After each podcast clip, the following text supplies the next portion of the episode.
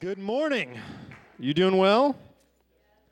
Wonderful. Uh, we are uh, we are, gosh, like a month and a half into a series. Um, if you've been around Life Church for a little bit, that's not weird. Um, but we are we've been talking about these gifts of the Spirit, and you might actually remember. In fact, we'll get it up on the screen for you that.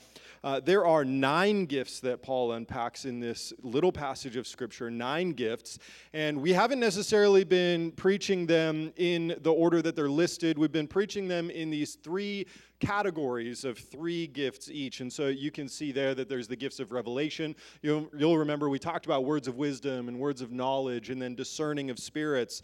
And then we talked about faith. In fact, we took a few weeks to talk about faith because that's a big topic. That's, a, that's a hefty one. We're going to take a couple of weeks actually to talk about uh, two gifts right now, and uh, those are the gifts of miracles and healing in fact, we're going to be talking about those subjects really today and also next Sunday. We'll tell you a little bit more about that, what you can expect next week in just a few uh, minutes in, in, a little bit. Then you have the gifts of inspiration. These are how we are, are inspired or, or, filled with the Holy Spirit or gifted by the Holy Spirit to inspire others through things like prophecy, tongues, and then also interpretation of tongues. We'll get to those in a few weeks as we start towards uh, wrapping up our series. Now, like I said, we talked about the gift of faith last week. We talked about it a couple of weeks ago as well. Uh, this is something we've been sitting in with a little for a little while, and uh, so now we can understand what faith is, what the gift of faith is. We're going to continue building onto that as we now talk about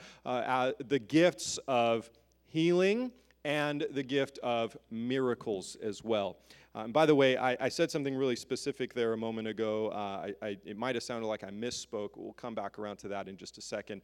Uh, but there are, there's a specific pluralization that we're going to talk about in just a minute. Isn't that fun? We're going to talk about grammar today at church. Isn't that why you woke up and had some coffee and came to church today? So you could talk about grammar. Um, I do want to say one thing, though, is that as we talk about healing and miracles today, the, the gifts of healings and the gift miracles, we are going to cover a lot of ground. My mom is here today, and she told me a couple weeks ago she really likes it when I preach slowly. Mom, I'm going to try to honor that today, but I also have a lot of notes to cover. So can you give me a pass? She's shaking her head, but I'm going to do it anyway. Um, I ask permission, I'll, and then I'll apologize to you later. We'll talk about. We'll see how I do.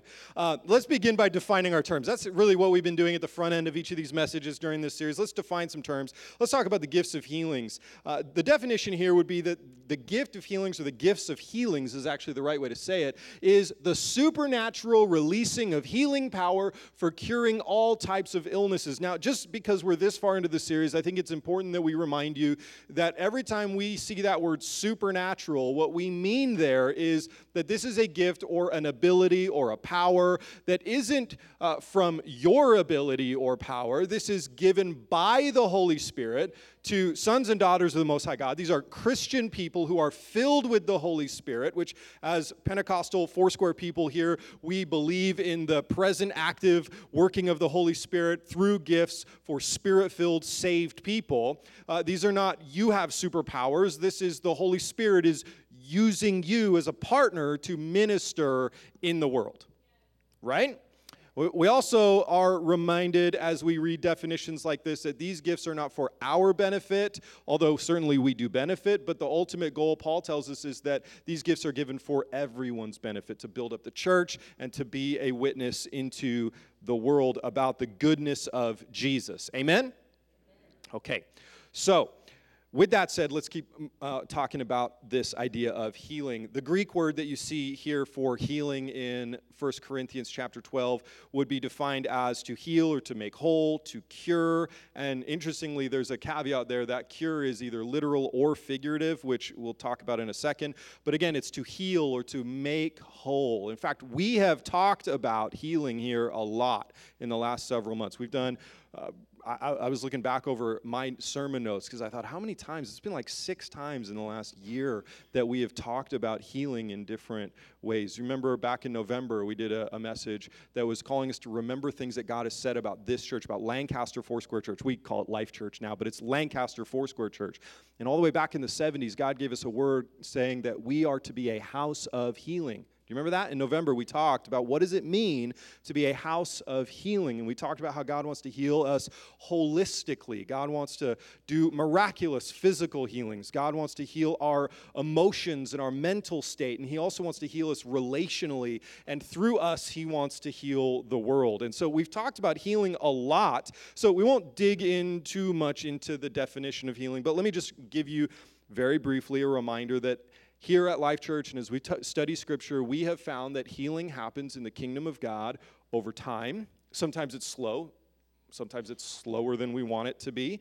Uh, but as people minister healing through means or methods that appear natural, and that take time, that actually can very often be an expression of healing in partnership with God. So you might think of things like counseling or medicine are expressions of healing, and ultimately we give credit to God for the wisdom that produces things like medicine and, and counseling that is done uh, in a Christian setting that points people back to God. We also know that while healing happens over time, we also know that healing happens immediately immediately uh, through prayer in the name of Jesus. And uh, we call those kinds of healings, we call them miraculous healings. Uh, uh which we'll talk about miracles in just a moment. But this, by the way, is why, because uh, healing happening over time and also immediately, this is why we would understand now why this word is often translated plural healings, gifts of healings because there's multiple different kinds of problems in the world, right? I mean, you walked in with several of them. And you need multiple kinds of healing in your life over the course of your life and maybe even right now. And so it follows that if there are multiple kinds of sickness and multiple kinds of brokenness that there would also be multiple gifts of healings. And so that's why we might translate that as plural. And you might be wondering if you looked in your Bible why it says gifts of healings. Like in the New King James, it translates gifts of healings. Uh, in the New Living Translation, it just says the gift of healing. And so it can kind of run the gamut. But if you really study what Paul is trying to communicate, ultimately what God is trying to communicate is that he wants us to be all whole, completely healed. Ultimately, in the name of Jesus. Amen? Again, both long term and immediate healings are legitimate, but most often when you are referring to gifts of healings, Scripture is actually speaking most often about instantaneous or miraculous healing. Uh, Jesus actually modeled this gift of healing throughout his entire ministry. For example, in Matthew chapter 9, verse 35, it says, Jesus continued going around all of the towns and villages, teaching in their synagogues, preaching the good news of the kingdom, and healing every disease and every sickness. There's one translation that I think is actually a better kind of uh, a better translation of the original text there. It says, He went around teaching and healing all kinds of or every kind of sickness.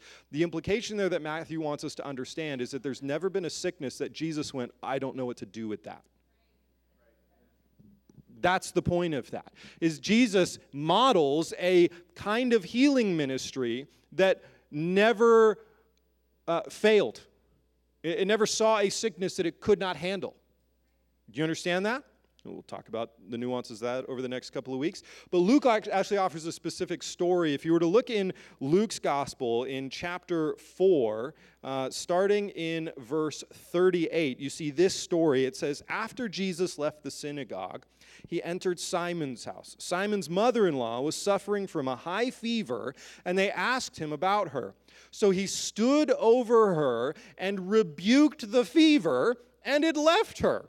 She got up immediately and began to serve them, which was uh, not because Jesus was like, now make me a sandwich. It was, it was just an evidence in the story that the healing was legitimate and complete. She was able to go back about the business that she wanted to do in that moment. Do you understand that? So Jesus models that he has both the power and also the desire to physically heal people. So the gift or gifts of healings is, you could say, the supernatural ability to minister healing to other humans. That's the healing gift. Now we can turn our attention to miracles because now it maybe broaden out our perspective a little bit. You might be able to say that miracles would be the umbrella term that covers gifts like healing and then also every other way that God engages the world supernaturally. So, healings is about phys- your body, and miracles is about everything else. You understand? Uh, David Lim wrote a book called Spiritual Gifts. I've quoted from this book during this series a few times. And in this, he says that miracles are deeds of supernatural power that alter the normal course of nature. They include divine acts in which God's kingdom is manifested against Satan and evil spirits. Uh, the devil is real. He hates you and he works against you. And anytime that God intervenes in the natural flow of things, we call that miraculous intervention. We just maybe would call that a miracle. Right? And God does, is doing that kind of stuff all the time. In fact, I think God is doing is, is engaging the world miraculously in ways that we don't even realize it. The gift of miracles is exactly what it sounds like. It is the ability by the Holy Spirit, or given by the Holy Spirit, to perform deeds of supernatural power that alter the normal course of nature. Again, this is not because you're a super Christian, it's because the Holy Spirit decides to give you the gift of miracles. He gets to decide. He's a real person. He's completely God. So he has all the authority to decide, and he has the will and the personality to decide, and he's smart enough to know when and if you need the gift of miracles. So our job is to trust him, not to brag about how we did a miracle. That, by the way, that's a surefire way to have God not want to partner with you anymore. But miracles are all over Scripture, right? They're all over. In fact, miracles are seen in the New Testament as well as the Old Testament which is really uh, amazing. You should read the Old Testament just as much as you read the New. Did you know that throughout both Testaments there are 163 miracles clearly described in Scripture?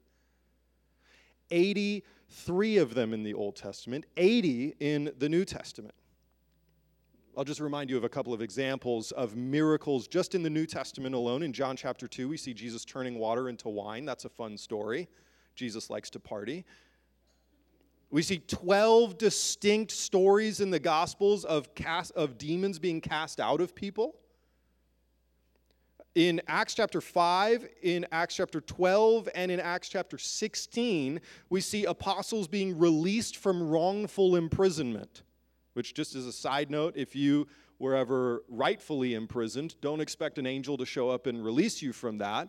This was a different kind of story. But in Acts 5 and 12, angels showed up and released these people who were wrongfully imprisoned for just preaching the gospel. In Acts chapter 16, an earthquake helped a guy get out of prison. Another example is raising the dead. Five different people were raised from the dead just in the New Testament by either Jesus or the apostles that we have recorded. So you would you would imply that more people have been raised from the dead than just the people who were written about in the New Testament. But in Luke chapter 7 there's the son of a widow who it says Jesus actually raised this guy from the dead on the way to his own funeral. Okay.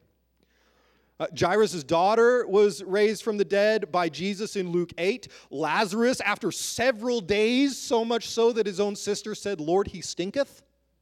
Right? That story's in John chapter 11. Uh, Tabitha was raised by Peter in Acts chapter 9, uh, proving to us already by the time we get into Acts that, it, that the raising of the dead was a miracle that was not exclusive just to Christ. You deal with that how you will, but that's in the Bible. In Acts chapter 20, Eutychus was raised from the dead by Paul in the middle of a very long sermon. In fact, the story goes like this Paul is preaching all the way into the night, and this kid is sitting in a window and he falls asleep, which I've never experienced anyone do while I've been preaching, ever. But that might also be why we don't have windows for you to sit next to in this room. This kid falls out of the window and dies Paul goes down and raises him from the dead. Then they have dinner. And then Paul goes back to preaching. It says for a long time. Paul was like, Oh, that fired me up. I've got more to say. So he filled his belly and then he kept on preaching. The point is, miracles happen all over the Bible. That's just cherry picking just a few stories out of Scripture and just out of the New Testament for us to see that miracles are all over the Bible. And can we just say, let's just say this so that we can remember the greatest miracle of all is one that you are experiencing right now and every single day. If you're a Christian, then you believe in the miracle of the resurrection of Jesus, and that miracle has applied to your life. It's changed your life, and you now are sitting in a miracle every single day. The greatest miracle ever is that you're a Christian is that you're spiritually alive, right? So we should celebrate, but, but that also might begin to give you a hint. Just remember that you clapped about that for a minute, because later on, we're, we're going to ask a question about whether or not miracles still happen. Just remember what you just clapped about, all right? Let's move on. Okay. The gift of miracles is not simply awareness that God does miracles, though. You could say that the gift of miracles is the supernatural power and authority given by the Holy Spirit to disciples of Jesus perform, to, for performing miracles in the name of Jesus for the glory of Jesus. It's a, it's a supernatural ability given by who? By who? Oh, man, I'm not a good teacher today. By the Holy Spirit Okay. Who gives the gifts? Now, I'm going to help you out because I know where you got confused. Who sent the Holy Spirit? Jesus. Right, okay, so Jesus and the Holy Spirit, like, I know you're just being like really good theologians and you know that technically the Holy Spirit and Jesus and the Father are all the same. So I'm to give you a pass there. But the Holy Spirit gives us the power to do all of these gifts. Now, you say amen to that because you agree with that. Okay, good. All right. Now, before the Holy Spirit was sent to the church, Jesus was giving this gift to his disciples. This is where I want to begin to build a case for you that miracles are not just Jesus and, and, and the superheroes of the faith. That's one of my goals in the rest of the time that I have with you today. In Luke chapter 9, starting in verse 1, it says, Summoning the twelve, Jesus gave them power and authority over all the demons and to heal diseases. Then he sent them to proclaim the kingdom of God and to heal the sick. He says some other things, but it goes on down. If you skip down to verse 6, it says So they went out and traveled from village to village, proclaiming the good news and healing everywhere. Now, uh, just for the record, it doesn't say healing everyone, it just says healing everywhere. So that means that wherever the disciples went on this mission, somebody was healed everywhere that they went. Okay. Now, later on, Jesus actually says, just a couple chapters later, you see that Jesus sends out 72 of his followers on a similar mission. And then it says in, in Luke 10, the 72 returned with joy, saying, Lord, even the demons submit to us in your name. Jesus' response for the record is, That's awesome, but celebrate more that your name is written in the book of life. Jesus is always about the most important priority, even though he also will release us to perform miracles right? Now, I, want you to notice something from just from this brief look at a couple of stories. Notice how healings and miracles go hand in hand. Right? The disciples were given power, so they went around doing what? Healing the sick and casting out demons. That's miraculous, and that's healing. So both gifts are connected also to proclaiming one thing. He says, Go tell people the kingdom of God is at hand. Go tell people about the kingdom of God and then demonstrate the kingdom of God through healing. It says people were healed everywhere that they went. And through casting out demons, through doing miracles. The 72 came back and said, It worked! Right? So, both gifts connected to proclaiming the kingdom of God. That's incredibly important as we start to ask questions like, uh, How do we actually do this sort of thing? So, again, gifts of healings and miracles are the outward expressions of the power of love of God, of the love of God through us, for us, to other people. And we do this through the ministry of being disciples of Jesus in the world and telling people about it and then showing people the love and the power of Jesus in the world. Jesus sends us on this mission. Okay, you still with me? I've given you some definitions. I tried my best not to get carried away and preach too much. Just gave you some definitions. Now, Mom, are we all right? Am I talking too fast?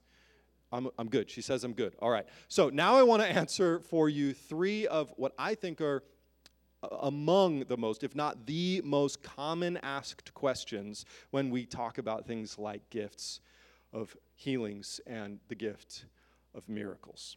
The first question that I, I think comes up a lot is theologically debated all over the place would be the question are they really needed? This is another way of asking the question are miracles still for today? This is a theological debate that people have had, and I just want to tell you that I'm not going to go too far into the weeds on this theological debate. Um, but can I just tell you that uh, the, the answer to this question can be wrapped up in three phases Y, E, S. That's it. Next question. No, we'll, we'll dig a little bit deeper. Jesus did actually make this really, really clear. Think about, and he did this in a number of times. We'll just look at one right now as an example. Think about some of the last words that Jesus ever said. You might know them as something called the Great Commission. The last words that Jesus ever said on earth before ascending to the right hand of the Father, he gave us the Great Commission. Mark, interestingly enough, chooses to record the Great Commission in Mark chapter 16 like this Jesus says, Go into all the world and preach the gospel to all creation. If you've heard the Great Commission, you, that sounds really familiar, right? Go preach the gospel to all creation. Whoever believes and is baptized will be saved, but whoever does not believe will be condemned. Period. Now, most of us would just end Mark right there because the next thing gets a little some of us feel like that gets a little weird, a little challenging. The next thing that he says is, These signs will accompany those who believe. Pause. He's saying, if you go out and preach the gospel to all creation, those who believe and get baptized, these signs will accompany them. He's not saying they'll accompany you as you preach. He's saying those who believe, which automatically means that the, the signs that he's about to list most likely what he's saying is these are signs that are available to all who believe, not just all who are apostles. Okay? Now, do you believe? Remember that remember the thing that you clapped about a few minutes ago? Okay. So these are the signs. In my name, they, who's they? Those who believe. They will drive out demons. We classified that as a miracle a few minutes ago. They will speak in new tongues. We'll talk about that in a couple of weeks. They will pick up snakes. I'll give you a preface about that in a second. If they should drink anything deadly, it will not harm them. They will lay hands on the sick and they will get well. Remember, they in this context is those who believe and are baptized. If, if that's not what it meant, it would have said, These signs will follow you as you go and preach. So we have to believe. Are these, are these really still for today? Are these really still necessary or needed gifts? Well, yeah, Jesus told us that gifts should accompany our preaching of the gospel. Now, just a point of clarity here uh, Jesus was not inviting his disciples to run around with snakes in order to prove just how good of a Christian that we are it's, I, I don't recommend it. What he was teaching here was he, he's pulling out a couple of like examples that they would have understood in their context and in their culture. And, and he was saying, look, if you, get, if you get bit by a snake, don't worry about it if you have the kind of faith that would produce the kinds of signs and wonders that I'm talking about. He's not talking so much about snakes as he's talking about your faith.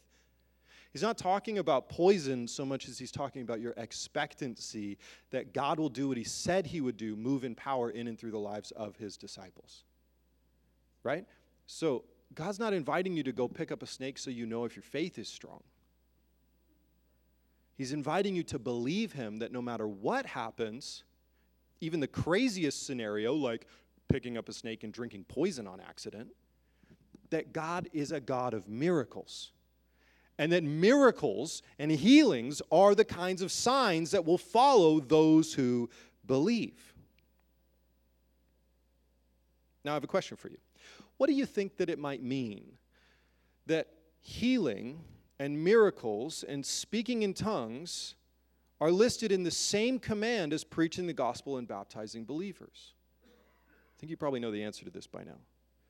But I, I would propose to you that it means that being a Christian should produce all five of these elements of kingdom living.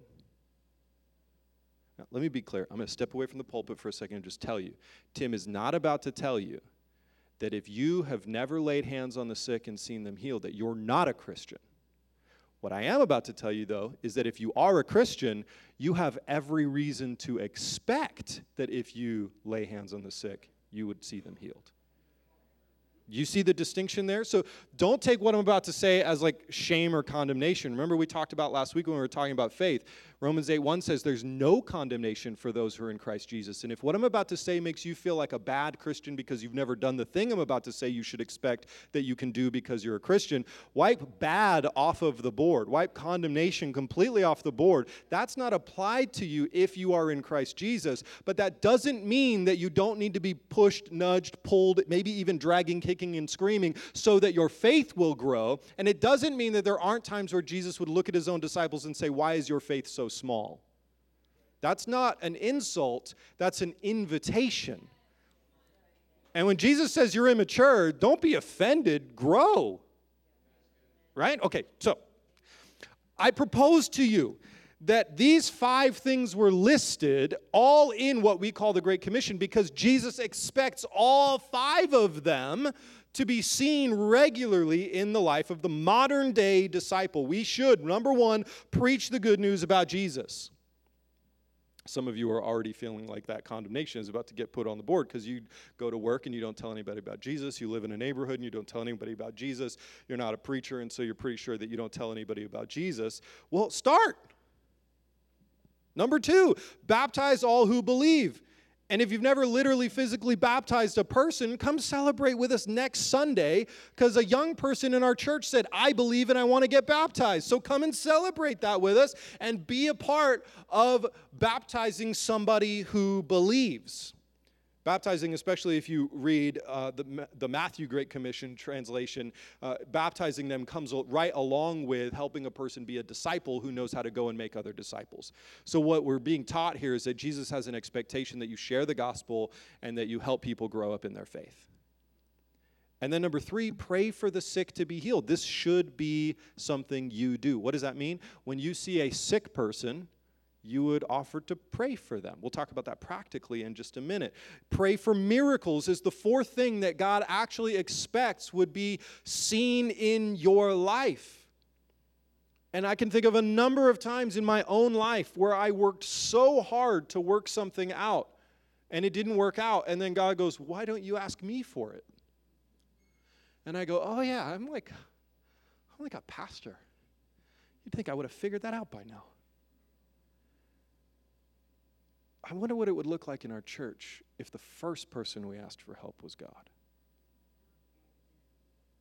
Just saying, just, just proposing an idea. Uh, fifth, we'll talk about this uh, in a future sermon, but uh, the fifth thing that God, Jesus, seems to expect to be present in the life of the New Testament believer is praying in a heavenly language, praying in tongues. Again, we'll talk. If you have questions, you, you, probably have like a massive question mark just went up for you. What in the world is that? We'll talk about that. Just keep coming to church. We'll talk about that in a few weeks. All right?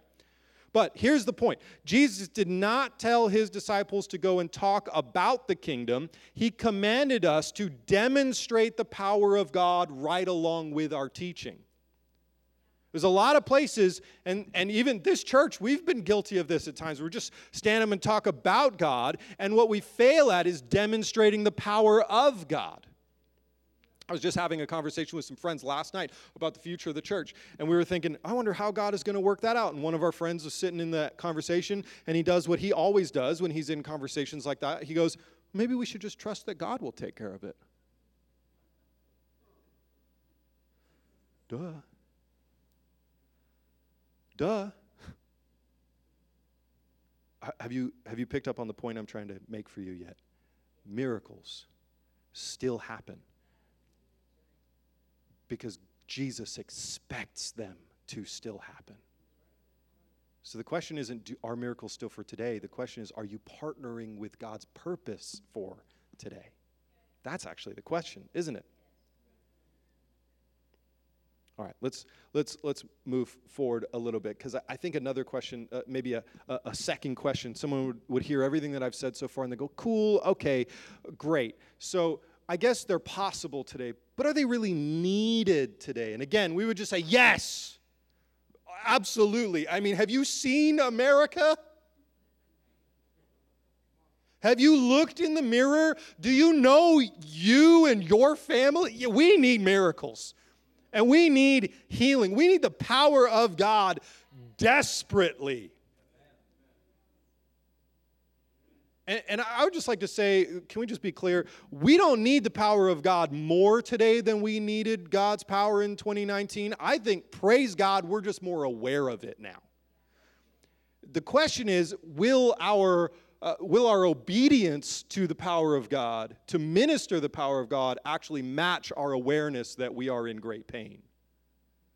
Because what, I, what I'm hearing a lot of is a lot of Christians saying, Man, I'm just in pain. Everything is hard right now. I'm hurting. It's hard to be a Christian. I, I don't know, have answers to all of the questions. What I'm not hearing is God has all the answers. I have peace that passes understanding. Let's stop and pray until we get an answer. Let's lay hands on the sick and see them get healed. And I think God is doing something in this church in this season as we've been going through this series. He is elevating our faith, our expectancy to see miraculous things happen. And in fact, God has been giving us little hints that He wants us to lean into the miraculous because we haven't even talked about this point about healings and miracles until today. And we've already seen multiple healings and miracles just while we were preaching this series. Before even, like, God is doing stuff we haven't even had a chance to explain yet. That's fun. All of this is an invitation. Do you believe? The question is not, will God do it? The answer is always yes. The question is not, uh, is it really needed? The question is, are you partnering? Miracles have never not been needed. There'll be a time in the future when they won't be needed anymore, but they are currently needed so much. I, I would go so far as to say that it, to, to claim that miracles are not needed. That all you need is just to preach the word of God. Miracles are not needed. You don't need to demonstrate the power of God. I, I would say that that actually is quite an unloving thing to say. So we're not called to minister to broken and sick people just the words and then ignore their physical needs. Jesus didn't do that. So why would we? Why would we give the world half of the love that Jesus has given to us? Miracles and healings point to the love of Jesus, they point to the authority of Jesus, and they point to the power of Jesus. We need all three of those things desperately right now. I, I love what, um, what Luke says about the early days of the church. There's this phrase that he uses wonders and signs. We, often refer to miracles and healings as signs and wonders. And, and Luke described the first days of the, the church in Acts chapter 2, he says, They devoted themselves to the apostles' teaching, to the fellowship, to the breaking of bread, and to prayer. Everyone was filled with awe, and many wonders and signs were being performed through the apostles. Now, uh, by the way, um, why do you think that it said the miracles, signs, and wonders were being performed through the apostles during that? Because uh, this is a pushback. They go, see, miracles are only supposed to be done by the apostles. Well, this is Acts chapter 2. This is still like days after 3,000 people got saved. The apostles haven't had time to teach these people yet. So they're doing the miracles, they're demonstrating the miraculous, and then they'll teach it, and then they'll release this to the church. Right? Miracles and healings are signs of God's love and power, designed to lead people in awe and wonder towards Jesus. So to, to leave miracles and and, and healings off of the table of our ministry is to say, we don't actually want you to experience the fullness of the love of God. I know that's not your heart, so let's go pray for some people to get healed. Uh, maybe, maybe I'll just say it to you this way. If someone, if someone tells you that God does not do miracles anymore, ask them this question in response What is it about God and the state of the world that tells you that God doesn't think people should know that He's all powerful? Like, what is it about coronavirus that made you feel like God doesn't want people to know that He heals the sick? Well, that's a real question, by the way. And, and I think some people go, well, the reason I think that coronavirus is telling me that God doesn't heal the sick anymore, because if God really healed the sick, how could a global pandemic be possible? We'll get to that in just a second. But can I just tell you, God loves you and He loves um, like everybody. And if you believe the gospel, then I think you have to also believe that God wants to demonstrate his love through power. The power of resurrection that got you saved, and through the power to heal and the power to do miracles. Amen? Amen. All right, let's move forward to another question that I think is often asked as we talk about healings and miracles. And, and, that's the question fine, I believe you that miracles are possible. I believe you that they're needed today. And so it's a good expression of the love of God if miracles and, and healing is prayed for. But the second question that comes up is what happens if I pray and nothing happens? But another, people, another way people phrase that question is what if it doesn't work? What if I pray for healing and, and I fail? Right? Whew, that's a common question. It's a common, especially in circles where we've already settled that miracles are for today and healing is for today. And then we go, but I prayed for the sick and they weren't healed. So what do you do with the fact that it didn't work? Super common question. And I'll offer a few brief explanations today. We'll talk about this actually next week. This is going to be the subject of my message next week. But James is going to help us just to kind of uh, grease the gears a little bit. In James chapter 5 verse 16 it says the prayer of a righteous person is very powerful in its effect. Now just from here I, I just want to take a couple of possible reasons why a, miracle didn't happen the way that you thought it was supposed to happen or three possible reasons why healing didn't go the way that you prayed that it would go. Remember, no condemnation, but we do have to be honest about some places where we need to mature, right? So if James says that the prayer of a righteous person is powerful in its effect, then one possible reason why a miracle or a healing doesn't happen when we pray is a lack of righteousness. If the righteous person's prayer gets a lot done, then maybe it's that there's a lack of righteousness in that situation. Now, I, I want to explain to you that our own sin, our own refusal to honor God, to do what we know we should do, or, or our, our consistency in doing something we know that we should not do, we call those things sin. Those things can get in the way of prayer uh, for healing and miracles. And so can the sin of the person we're praying for. I recognize that this is not a fun thing to talk about, but this is real. James says the righteous person's prayer gets a lot done. Now remember, there's no condemnation for those who are in Christ, but there's also no power for those who refuse to deal with their sin. And so, what we're not saying is every single time you prayed for someone to be healed and they weren't healed, or every single time you prayed for a miracle and it didn't happen the way that you wanted it to, oh, it's definitely because you have a sin issue in your life. I'm not saying that. Think of it more like a checklist. Consider it. Is it possible that there's a sin issue here that we need to talk about.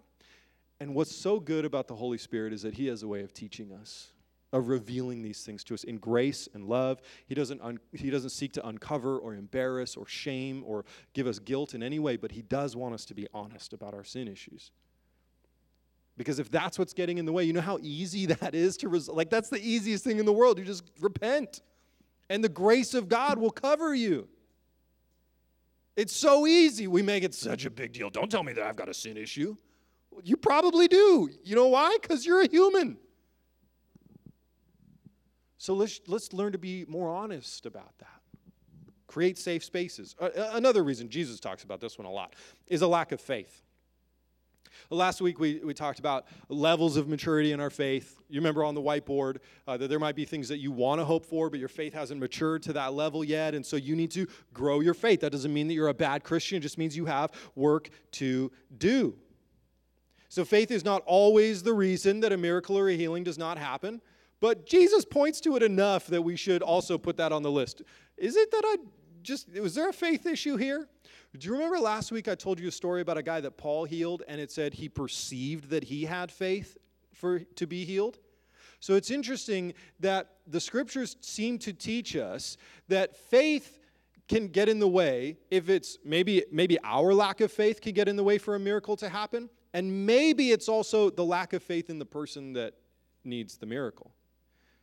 Maybe it's both, maybe it's one of those, maybe it's a completely different reason but we should consider it.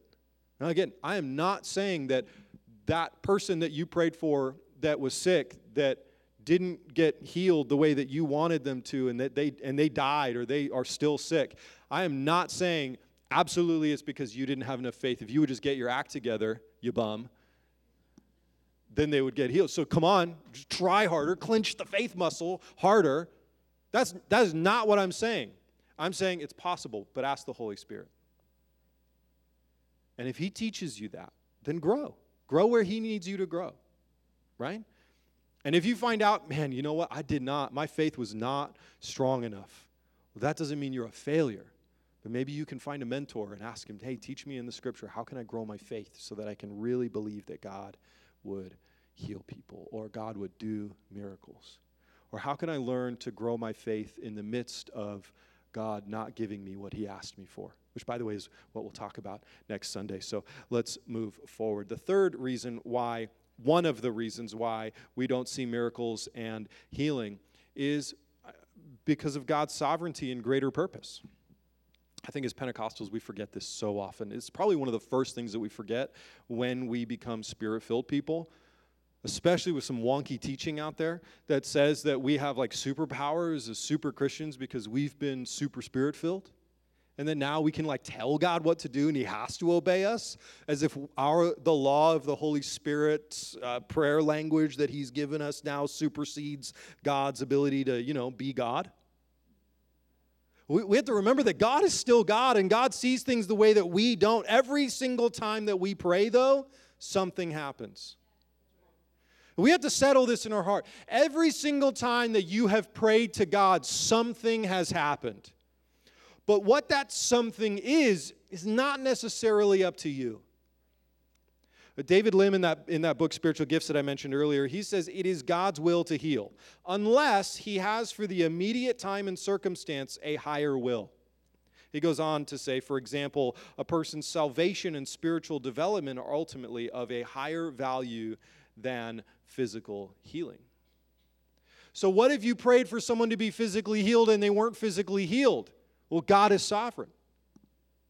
What if you prayed for someone and they weren't physically healed and you go, Man, I know I have enough faith for that because I prayed for somebody else and they were physically healed. And, and I know that there isn't a sin issue because I've been in a relationship with, a, with an accountability partner and mentors and I confess sin and I'm doing everything I can to live righteously before God and I'm not performing, but genuinely in my relationship with God, I can say, I don't think that it was sin or a lack of faith then the only place that I think that you can go to really is to say, then I choose to trust God.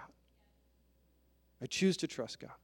I choose to believe that God must have some kind of higher purpose. God is the healer and the miracle worker. God is. We are the prayers. God is the worker of miracles. Our responsibility is simply to pray, not to determine or to even debate the outcome, which can be hard which can be hard, especially for those of us right now thinking about that person that we've been praying for for a long time and they haven't turned around yet. The miracle hasn't happened yet. The financial miracle we're waiting for, the physical healing that we're waiting for, and it hasn't happened yet. I can understand that that can be hard, but this is an invitation for us to sit with God in the waiting and to come back to Him and say, Jesus, I trust you anyway. Would you tell me what is going on? What do I need to learn? And, and, and part of our maturing in our faith is the ability to reconcile that our prayers do reach heaven. And that every single time we pray, something happens. But what happens is God's business. Our business is to pray and to submit. Our business is to pray and to release to trust. However, God answers our prayers is always up to God. I heard a pastor one time ask the direct question, "What do you do if you pray for a some, uh, for a person and they definitely don't get healed?" And the pastor simply says, "I wait for God to send me another person to pray for, and then I pray." I, I, I wait for another opportunity, and then I pray. God's job is to heal. It's His decision. Okay, now, we could talk about that a lot more. We'll talk again, we'll talk a little bit more about these challenging issues next Sunday. But while we understand the question a little bit, what is it what does it mean when nothing happens? Really something happens, every single time, even if that something is in us or if it's in the person that we are praying for. Well, I think the most important question, we'll, we'll begin to wrap up on this question. The most important question is how do you minister these gifts? We can get hung up, really, if you think about it, the first two questions. I don't want to be rude here. I want to be careful. But the first two questions are often used. I'm not saying this is why you asked the question, but they're often used as excuses not to pray for the sick or pray for miracles. So if we can push past all of that, then we ask the most important question. If I am going to choose to believe that miracles are for today and that they happen, that healing is for today and it happens, and I want to partner with God so that that might happen in and through my life, how in the world do we minister? How do we do it? I would say first you need to understand three things. Now, can I just give can I just tell you this is like a this is practical stuff. This is super practical stuff. It's informed by scripture, but I'm not going to necessarily quote scripture for you in this section of this sermon. This is let me just give you some practical advice from personal experience and wisdom I've gained from mentors. First, you need to understand three things. Number 1, there is no formula. There is no formula. Think back to when Jesus sent his disciples out to minister. He sent them to heal and do miracles, but he didn't say, Now, let me sit you down and give you a lecture on how to do it. He didn't give them the lay hands on the sick for dummies book. There was no formula. He just said, Go out and do it. And if anyone was going to ask, How do you do it? it would have been Peter, right? And he doesn't even do it. There's no question. He, they just go out. There's no formula. If there was going to be a handbook, the Bible would have been the perfect place for it, and yet, God chooses to leave out the step by step for every scenario how to pray for healing and miracles. Uh, for, uh, you know, the formula for guaranteed miracles is not found in Scripture. God chose to leave that out. Why do you think that is? Because you don't need a formula, you need authority. Jesus didn't send them out with a plan, He sent them out with a name. And they said, even the demons obey in the name of Jesus. And that's, by the way, just for the record, just for historical context, that's before the cross. So if there's something in your mind that says, well, you know, after the cross is different than before the cross, Jesus is the same yesterday, today, and forever. So when he does something before the cross, it works for us after the cross. Do you understand? Jesus doesn't send them out with a formula, he sends them out with a name. Uh, the second thing that you need to understand is that ministry is best learned by observation, then practice. Observation. This is what's happening with the disciples. For a couple of years, they've been following Jesus around, watching him do crazy stuff, wild stuff, raising dead people curing sickness. One time they were on their way to a funeral procession. Jesus talks to a mom and is like, That dude's going to live again. One time, a bunch of people were really hungry after a conference, and Jesus fed them with one kid's Happy Meal. I mean, they've been observing crazy stuff for a couple of years now. And so Jesus doesn't give them a formula, he sends them out with authority, and then they just go and practice. They go and practice. I love that Jesus did this with them before he ascended to the right hand of the Father, where he makes intercession for the saints. Like, Jesus is not here right now teaching us in bodily form how to go and do this, but he modeled it for them, and he modeled discipleship for us as well. Hey, observe. So, what do you do? How do you learn how to lay hands on the sick or pray for miracles? You find people who know how to lay hands on the sick and know how to pray for miracles, and you watch them. You ask questions. By the way, in the world, we call this mentorship. In the kingdom, we call this discipleship. You watch, you ask questions, and you, you practice. And can I just tell you that when you practice, you're going to mess up? You're going to say weird stuff. You're going to say silly stuff. You're going to be wrong. You're going to pray, and it's not going to work the way that you thought. And you don't think that God knew that when He gave the gifts? You, you don't think that He thought, man, these people are going to go make a mess?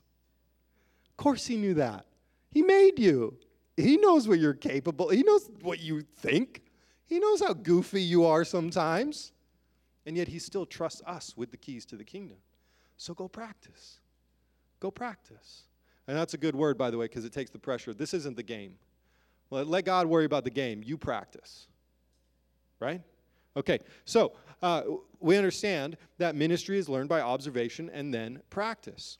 The third thing that you need to understand is authority is gained by spending time with Jesus. I mean, come on. These guys were doing miracles. They're out there doing miracles. And do you remember the story where these there's a couple of guys who are out there preaching the gospel, doing miracles. They got in some trouble. The Jewish leaders were like, "Hey, we don't really like you. Why don't you get out of town?" Right? And they're like, "Sorry, buddy, we got to obey Jesus." They're doing miracles. All kinds of crazy stuff is happening. And then you know what was said about the uh, apostles in the early days of the church?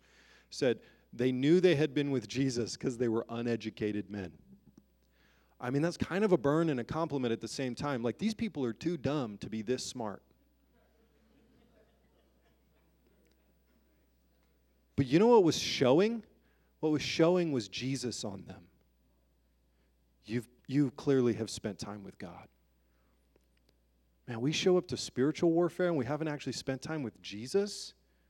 You know the results of that? There's a story about that. A couple of guys who tried to go cast out a demon, they got beat up. How come it didn't work? Like, you're not praying in the name of Jesus. You're not praying, fasting. You're not spending time with God. Authority is gained by spending time with Jesus.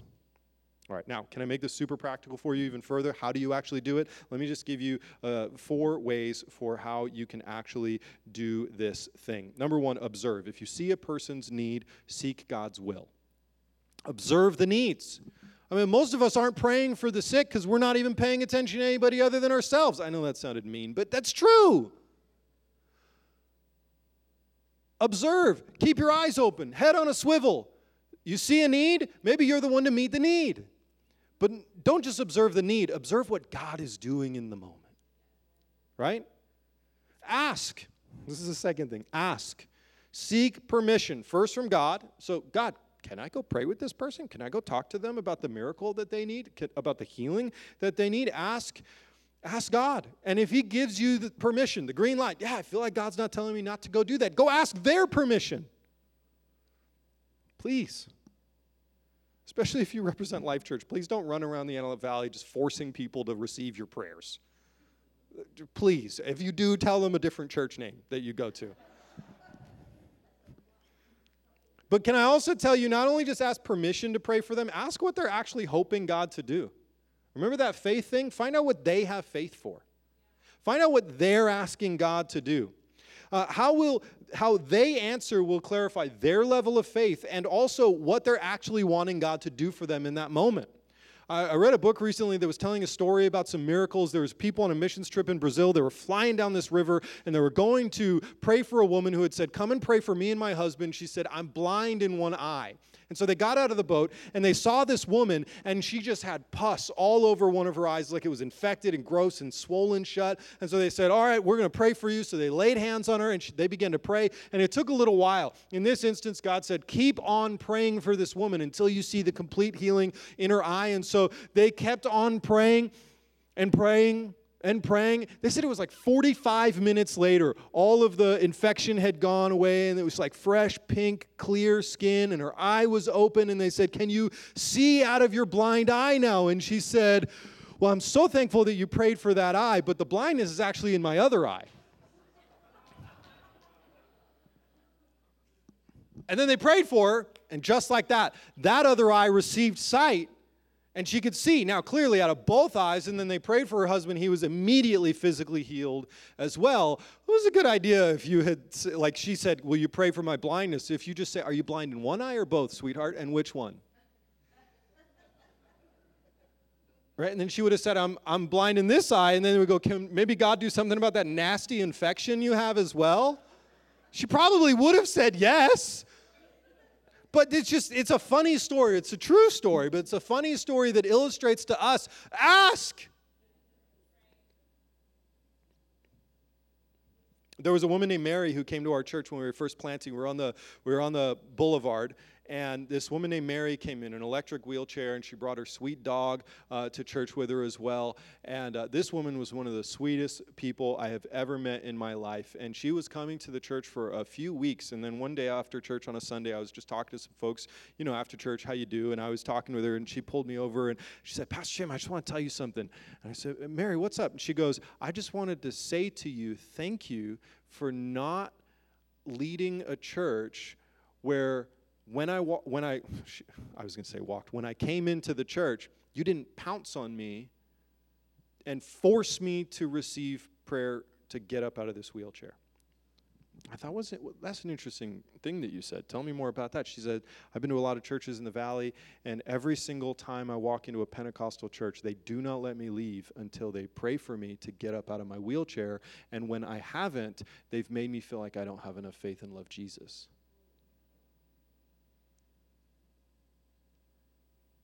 So I said, Well, do you want to get out of the wheelchair? She's like, Yeah, I, I asked Jesus to get me out of this wheelchair every day. But it taught me a good lesson. I can partner with Mary's desire for God to heal her if I ask and build relationship with her. But I've become a weirdo and limit what God can actually do and made her feel unsafe and uncomfortable and unseen if I go, I'm forcing you to receive what I want for you. Relationship positions us to say, let me ask you, what do you want? And together can we discover what God wants for you. So ask. Ask God and ask the person that you want to pray for. And then the third thing that you do, once you cover all those bases, pray. I'm like, don't stand around all day. Get to work. Pray. Ask God. Pray in the name of Jesus. Pray the prayer of faith. Declare healing. Declare demons to be cast out. Declare miracles to happen in the name of Jesus. And know the difference between praying and speaking, by the way. You pray to God, you don't pray to demons. You speak to demons in the authority of Jesus, and you pray to God. You can speak to a sickness, you pray to God. You don't ask a sickness to leave, you tell it what to do in the authority of Jesus. You ask God. You see the difference? Know the difference between praying and speaking, but you pray in agreement with Scripture. Never pray something that you can't find agreement for in Scripture. And pray according to your level of faith. And then, four, release and obey. I said this last week, but once you pray, you say, In Jesus' name, amen. That word amen means let it be not only are you, I, for me, when I say let it be, I say amen. Not only do I say, God, you let that be in your will. I, I, I expect, I hope, I have faith for your will to be done. But I'm also saying, but I'm going to let that be. I'm also saying, I choose to trust you. As much as I'm petitioning you, let it be, I'm trusting you. Let it be. And it can be both of those things, but you release and you obey. And then you ask if anything has changed. If you're praying for healing, you say, do you feel any different than you felt before we prayed? And if they say no, then you say, Would you like us to continue to pray? And if they say no, then you say, Okay, just so you know, I'm probably going to pray for you when I walk away, though. And if they say yes, pray. We make this so complicated. By the way, follow the leading of the Holy Spirit in all of these things. If the Holy Spirit says, you're done. Pray one time and walk away. Bless him in the name of Jesus and, and leave it. I'm going to do something with that. Then you pray one time, you walk away. You obey the Holy Spirit. You don't try to force God to do something that He's told you He's not going to do. You understand? Always follow the leading of the Holy Spirit. If you don't see immediate results, follow the leading of the Holy Spirit. If you do see immediate results, I mean, by all means, throw a party, celebrate. I, I mean, if they're comfortable with it, hug them, dance a little bit. Why not? Shout, give credit to Jesus, tweet about it, tell the world. This is your opportunity to point other people to Jesus. Look at what God just did. Celebrate the miracle right? This is why I've been telling you miracles are happening all the time. Because as we celebrate the miracles that have already happened, we're doing two things. We're giving God the credit that He deserves, and we're also helping you raise expectancy with your own, within your own heart and mind and life that maybe God would do even more miracles. I need a miracle. I want to hear a miracle story so that my faith would be elevated so that I can expect for miracles in my life. This is why it's important that when we see God do something, we celebrate what He's done. Amen? All right, I really, really need to wrap this thing up. So let me give you two final pro tips, and then we're going to pray. We're going to pray. Final pro tip number one don't do anything you're not a, a, a prepared to explain or teach. I, tell our leadership team here at the church a lot don't do anything you're not prepared to teach. Teaching happens when we point people to Scripture, explaining happens when we point people back to the leadership of the Holy Spirit. If, if, if you can't teach it, meaning if you're not prepared to say, I believe that miracles happen because of the scriptures say, then don't do anything you're not prepared to teach. Don't do anything you're not uh, prepared to explain, which explaining doesn't have to be scripture all the time. You can just say, you know what, this might be a little bit interesting or strange, but, but I really felt like the Holy Spirit was leading me to pray for you today. What I'm getting at here is don't do that thing where you just run up to somebody and go, In Jesus' name be healed, and then walk away. There's no relationship in that. There's no discipleship in that. And I really believe there's no kingdom in that. Let's build relationships around people. Amen? Second, uh, and maybe more importantly, um, be strange, but not weird. Be strange. The world should know that you're different because you believe in miracles. And when you pray for people, miracles happen. But the world shouldn't look at you and be turned off to the gospel because you're such a goofball. Or you're so rude about the way you say you tell people the truth. Be strange. By all means, do signs and wonders. Leave people scratching their heads about what was different about that person. Uh, leave people hungry for the kingdom of God because their life is different now because something strange and unusual from their perspective happened. But you know it's very common to do miracles in the kingdom of heaven. But don't be weird. Don't be the kind of person who forces stuff. Don't be the kind of person who does stuff and then doesn't point people back to the gospel. Never take credit for something you didn't do. Don't be a weirdo. Never uncover somebody. If God tells you something or you see something in somebody's life, never uncover them. Never be anything less than loving. You don't have that permission. But you are expected to be different, to be strange to ask God for the miracle when maybe nobody else around you would. Be strange, don't be weird. I, am saying all these things to you today because I really, really, absolutely believe that God still does miracles and God still heals people. He still does it. We've seen it recently, and I believe we're going to continue to see it. Now, not because we're trying to force anybody's hand, or certainly not trying to force God's hand, but because what else are you going to do after you spend all this time talking about healing and miracles? How we're going to end this service today is we're going to give God an opportunity to heal some people and to do some miracles. And we're going to pray. We're going to ask God to do a work in our lives. Now, I, I just want to remind you that if you are in a place and you're going, Do I need healing today?